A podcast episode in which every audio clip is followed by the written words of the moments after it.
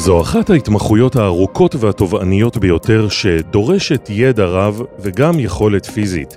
איך נראית ההתמחות באורתופדיה, מה מוביל את הרופאים לבחור דווקא בה, ומה אפשרויות התעסוקה בהמשך. מתמחים באוויר, פודקאסט הסטודנטים לרפואה של הר"י.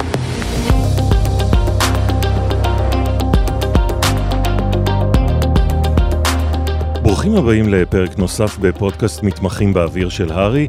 אני איתי גל, ובכל פרק אנחנו מארחים את מיטב המומחים שיספרו על החיים הרפואיים בישראל רגע לפני שאתם מסיימים את הלימודים, ועוטים על הצוואר את הסטטוסקופ.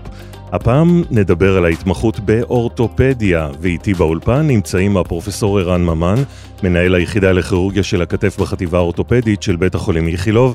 היי ערן. היי. ודוקטור אמיר אליהו, שמתמחה באורתופדיה. שלום אמיר. שלום איתי, שלום פרופסור ממן. אז אולי נתחיל בשאלה הכי בסיסית, למה בחרתם בהתמחות הכל כך לא פשוטה הזאת? מתי ידעתם שזה המקצוע בשבילכם? אמיר. תראה, סטודנטים לרפואה נחשפים לאורתופדיה בכמות מאוד מצומצמת במהלך הלימודים. באופן רשמי יש סבב של כשבועיים. לי אישית היה המון מזל, במהלך השנה הרביעית של הלימודים אה, עלתה פשוט הצעת עבודה, לעבוד במרפאה פרטית של אורתופד, אורתופד מומחה כף רגל.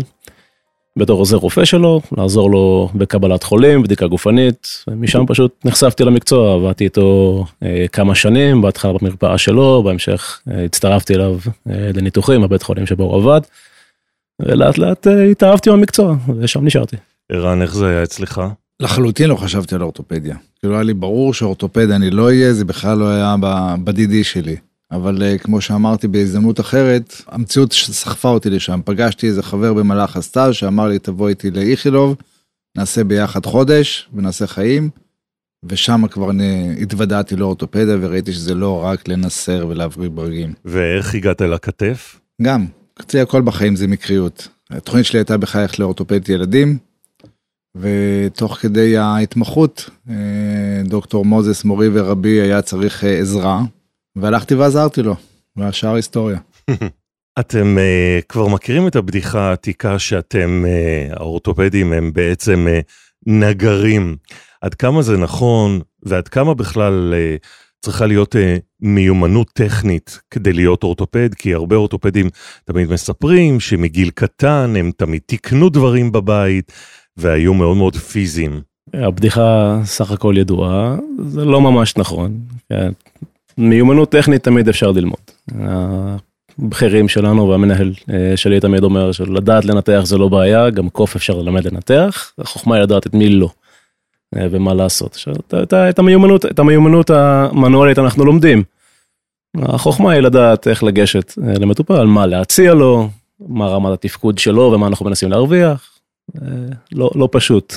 אבל צריכה להיות גם איזה משיכה למיומנות אה, מוטורית, כי הרי אתם הרבה פעמים, אה, לפחות בהתמחות, רודפים אחרי ניתוחים. אה, לי אישית לא הייתה, אני, אני את שלי למדתי, יש כאלה שכן, יש כאלה שבאמת מגיל קטן הרכיבו את כל המדפים בבית ואת כל הרהיטים, יש כאלה שלא. ערן, איך זה היה אצלך? אז לא, לא היה לי, זאת אומרת, כן עשיתי דברים מוטוריים, אבל לא הייתי איש עבודת ידיים, זה לא, לא, זו, לא זאת הסיבה שזה. אני כן מסכים ש... אה, זה דורש מיומנויות, אני חושב שקצת מסתייג ממה שאמרת אמיר, לא כל אחד יכול לנתח, לא כל קוף יכול אה, לנתח, כי הניתוח זה לא, למי שלא היה בחדר ניתוח, זה לא רק לבוא, לחתוך, לעשות את ה... לשים שתי עצמות או לתפור מעי או כאלה. יש פה הרבה מעבר, יש לדעת מתי לעצור ומתי לא להמשיך להתקשקש, כי זה עושה יותר נזק. יש לדעת אה, לקחת את, ה, את ההחלטות של ניהול הצוות בצורה נכונה. זאת אומרת, זה הרבה יותר מורכב מאשר סתם לשים שתי עצמות ולהראות בבוקר צילום אה, יפה. אבל אה, כן, זה מיומנות שאפשר ללמוד לפחות את רוב האנשים.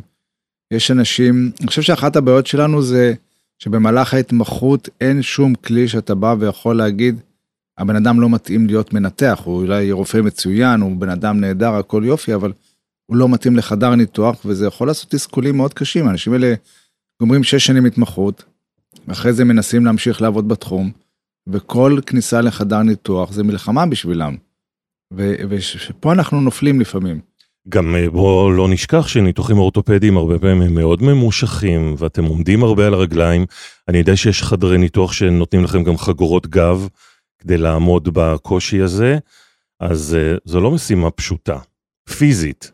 כן, אבל אני חושב שגם uh, לעשות uh, השתלת כבד זה לא uh, משימה פשוטה, וגם ניתוח נוירוכירורגי, אפילו שאתה יושב, אבל זה 14 שעות זה גם לא פשוט.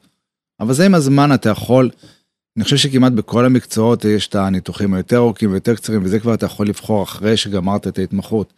הבעיה שאתה הולך להתמחות, אתה אין לך מושג. וזאת הבעיה, אתה הולך למשהו שאתה אולי נחמד, נראה יפה בטלוויזיה, ב-ER או באיזה סדרה אחרת, החיים הם לא כאלה. והרבה פעמים זה סתם עבודה סיזיפית ומעצבנת, ולריב עם האחות בחדר ניתוח כי אין לך את הציוד המתאים, ולריב עם המרדים כי הוא רוצה ככה. זה לא, זה, זה פחות זוהר ממה שנראה לפעמים, ומצד שני יש דברים מדהימים. לעשות ארטוסקופיה לילדה בת עשרה חודשים עם שני מחטים קטנטנים ומצלמה קטנה, אתה יוצא מזה, אתה, אתה בשמיים. אז, אז יש שחור ולבן, הבעיה זה לבחור את זה, וכמו שאמיר אמר, אפשר ללמוד לנתח, אבל צריך עוד תכונות. בוא נזכור שלא כל האורתופדים בסוף מחליטים להמשיך לנתח, נכון? כן, אבל uh, אני חושב שרובם הלכו לאורתופדיה כדי לנתח. אז יש כאלה שהבינו שזה לא בשבילם, אם היה אפשר לדעת את זה קצת יותר מראש, על ידי הקניית מיומנויות או בדיקת מיומנויות, זה יכול לעזור.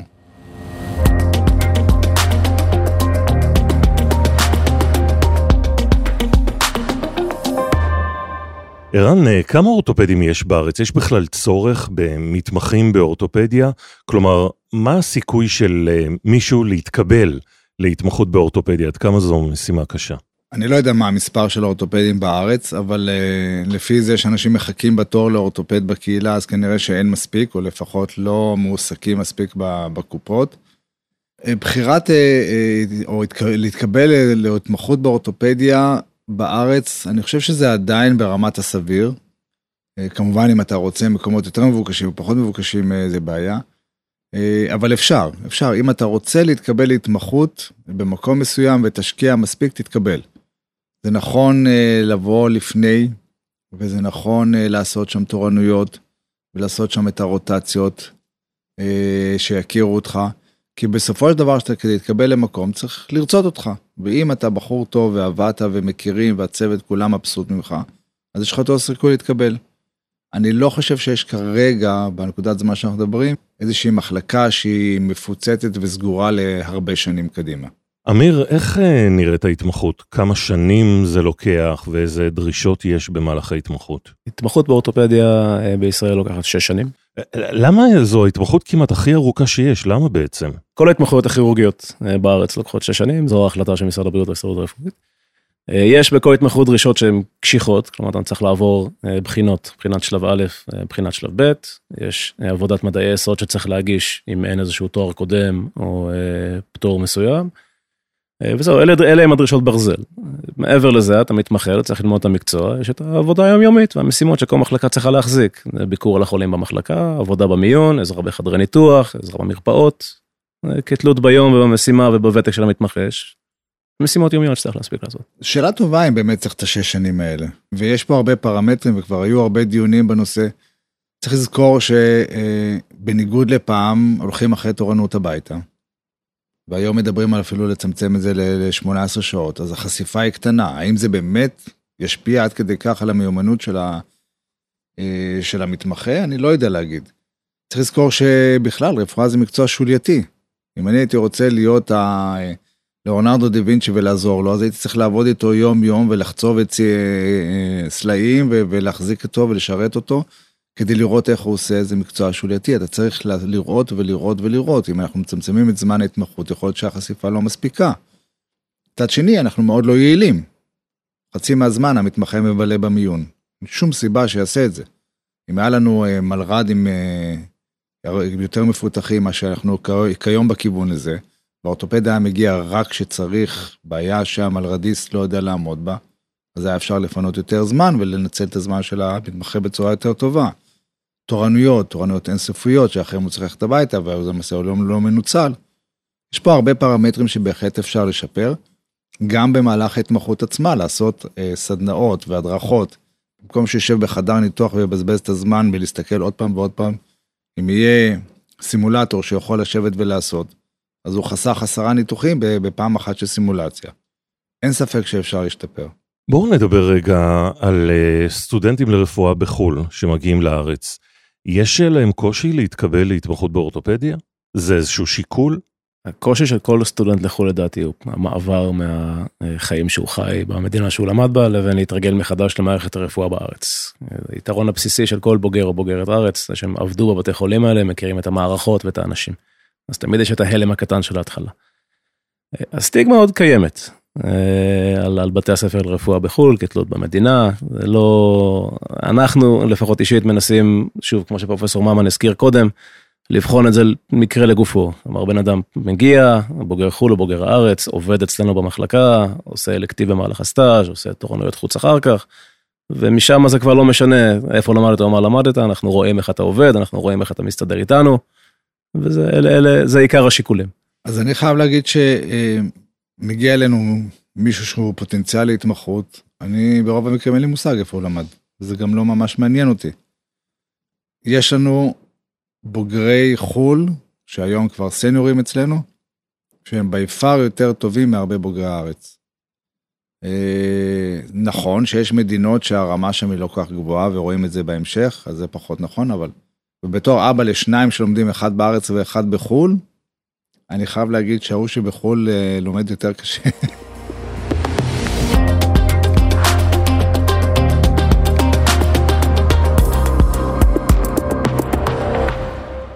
יש כאלה שאומרים שההתמחות לפעמים בוחרת אה, אותך, ויש כאלה שידעו כבר משלב מאוד מאוד מוקדם במה הם רוצים אה, להתמחות. יש איזשהו טייפקאסט לאורתופד האולטימטיבי? יש אה, אישיות מסוימת שנחוצה? אה, בכנות לא חושב. אה, אני עובד במחלקה עם 20 אה, מתמחים ומתמחות, יש באמת מכל הקשת, מכל ה... באמת מגוון מאוד אין איזה טייפקאסט שהייתי יכול לשים כאילו כולנו דומים כולנו כאלה. אה, יש את הדברים שדיברנו עליהם קודם כלומר איזשהו רצון למיומנות מנואלית איזשהו רצון אה, לעבוד עם הידיים התמחות כירורגית אבל מעבר לזה לא יכול להצביע. כן כעיקרון אני חושב שבכל התמחות היית רוצה מישהו שהוא חרוץ שלא פוחד מעבודה קשה שהוא חברותי שהוא איש צוות אה, ושהוא ידען. זה, אם הייתי צריך לבחור מתמחה אידיאלי אז זה מה שהייתי רוצה. אבל יש יותר טובים ויש פחות טובים. מה הקושי הכי גדול במקצוע שלכם? אה, בשלב שלי לפחות, כאילו, בשלב של ההתמחות, זה עיקר, עיקר עבודה התורנויות, העבודה בלילה. כאילו, המשימות של היום יום משימות, מיון, מחלקה, יש ימים שהם יותר עמוסים, פחות עמוסים. עבודה במהלך הלילות, בתורנויות, מרב הקושי. יש משהו שהוא מאוד, תמיד אנחנו בתור הדור הזקן יותר, ההתמחות נגמרת, שש שנים וזה נגמר. נכון, היא קשה, היא נוראית, אני חייב להגיד שיש במהלך ההתמחות, הרי גם אשתי היא רופאה ואנחנו היינו עושים פעם אני, פעם היא, והיו קובעים את התורנויות שלנו לפי התורנויות של השני. אז, אז שש שנים שאני לא זוכר מהם הרבה. אה, וזה באמת תקופה קשה, אבל זה נגמר. ואחרי זה כל החיים שלך זה מה, שת, זה, זה מה שיישאר. זאת אומרת, גם בתור סניור לצערי, אתה עובד קשה, מעטים האנשים שעובדים רק בבית חולים משמונה עד ארבע והולכים הביתה. רוב הרופאים עובדים גם אחר כך בין אם בקליניקות או בקופות חולים וכולי, וזה לא פשוט. אני חושב שכדאי לאהוב את המקצוע. אם אתה אוהב את מה שאתה עושה, אז טוב לך. וזה לא משנה כמה קשה אתה עובד. ואם אתה לא טוב, ואם אתה לא אוהב, אז גם אם אתה עובד שמונה שעות ביום, אתה תהיה אומלל. הזכרת את הקושי הפיזי, איך באמת מחזיקים מעמד עם הפיזיות הזאת, עם השעות הארוכות, אה, גם במחלקה, גם בחדרי ניתוח הרי, אתם חוזרים הביתה מאוד מאוד מותשים, לא? אז כן ולא. אני חושב שבמידה מסוימת אני לא מכיר משהו אחר. שאלה אותי דווקא השבוע, שאלה אותי איזה מישהי אחרי שגמרנו את הניתוחים ב-10 וחצי, 11 בלילה. אתה לא עייף? אני, אני לא מכיר משהו אחר, זה מה שאני מכיר, אני מכיר שאלה השעות שאני עובד. אם אני הייתי עובד רק מ-8 עד 4 ופתאום הייתי צריך לנתח עד אמצע הלילה, זה נראה לי היה קשה הרבה יותר. מתרגלים, אני יודע. מהזווית אה, של המתמחה, אותו דבר. יש תורנויות בלילה וצריך לעשות ניתוח דחוף בשתיים וחצי, מגיע איזשהו מקרה דחוף לחדר ההלם או למיון, וכולם מתפלאים איך אני עומד על הרגליים. כי צריך, כי זה מה יש וזה מה צריך לעשות וזה מה שהתרגלנו. מה לגבי תתי התמחויות? אפשר לבצע תתי התמחויות בארץ, או שאתם נוסעים לחו"ל, ובמה אפשר לעשות תת התמחות? אז כן, אפשר לעשות ועושים בארץ, ואני חושב שיש מקומות מצוינים בארץ להרבה מהתתי התמחות. יש עדיין את הפרסטיג' שהוא היה בחו"ל וחזר מחו"ל, למרות שייתכן והוא לא עשה שם שום דבר, או שהוא היה במקום שכוח אל, אבל הוא היה בארצות הברית. אה, אבל אנחנו כבר פחות ופחות פרובינציאליים בקטע הזאת, כן מסתכלים איפה היית ומה עשית ואצל מי היית, בין אם זה בארץ או בחו"ל. אני חושב שכמעט היום בכל התחומים יש אה, אפשרות לעשות את התת בארץ. זה נחמד לנסוע לחו"ל כי זה מנתק אותך מכל מה שההפרעות מסביב. אם אתה נשאר בארץ אז מן הסתם תמשיך לעבוד בקופה או תמשיך לעשות דברים אחרים ולא תהיה מוקדש כל כולך לתת התמחות וכשאתה בתת התמחות בחו"ל אז אתה מתעסק רק עם זה אין לך אפשרות לעשות דברים אחרים.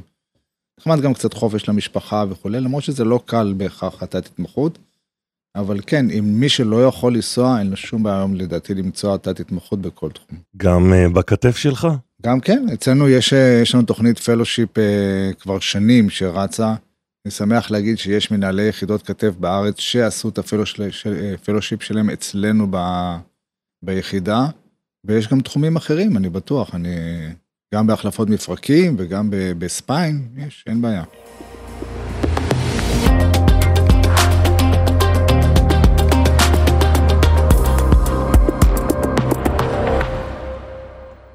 אנחנו מתקרבים לסיום הפרק. יש לכם איזשהו מסר לסטודנטים לרפואה מחו"ל ומהארץ שמתעניינים בהתמחות באורתופדיה ואולי שומעים עליה עכשיו בפעם הראשונה לעומק ואולי חושבים שאין להם סיכוי להתקבל.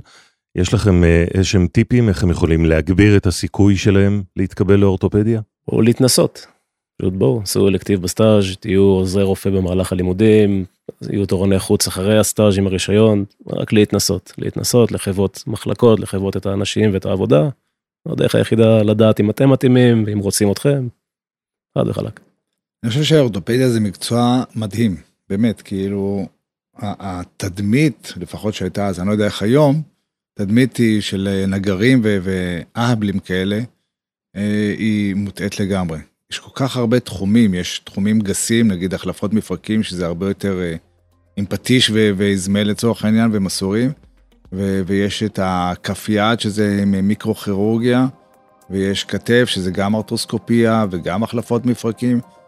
יש הכל, יש ספורט, אתה רואה חבר'ה צעירים, אתה רוצה, אתה יכול לטפל בגריאטריה. יש הכל באורתופדיה. ויש גם אה, פריצות דרך, אה, רובוטים שמתחילים להיכנס, או שכבר נכנסו. לא, זה מקצוע טכנולוגי מטורף. כמות החברות שמשקיעות במחקר ובפיתוח, יש הכל. לכן אני חושב שזה מקצוע שאם אתה רוצה להיות כירורג, תחשוב על זה. יפה, אופטימיות. עם המסר הזה נגיד תודה רבה לכם, הפרופסור רן ממן ודוקטור אמיר אליהו. אתם uh, מאזינות ומאזינים מוזמנים לעקוב אחרי כל הפודקאסטים הרפואיים של הארי ואחרי הפעילות ברשתות החברתיות. תודה שהייתם איתנו, שמרו על עצמכם ונתראה בפרק הבא.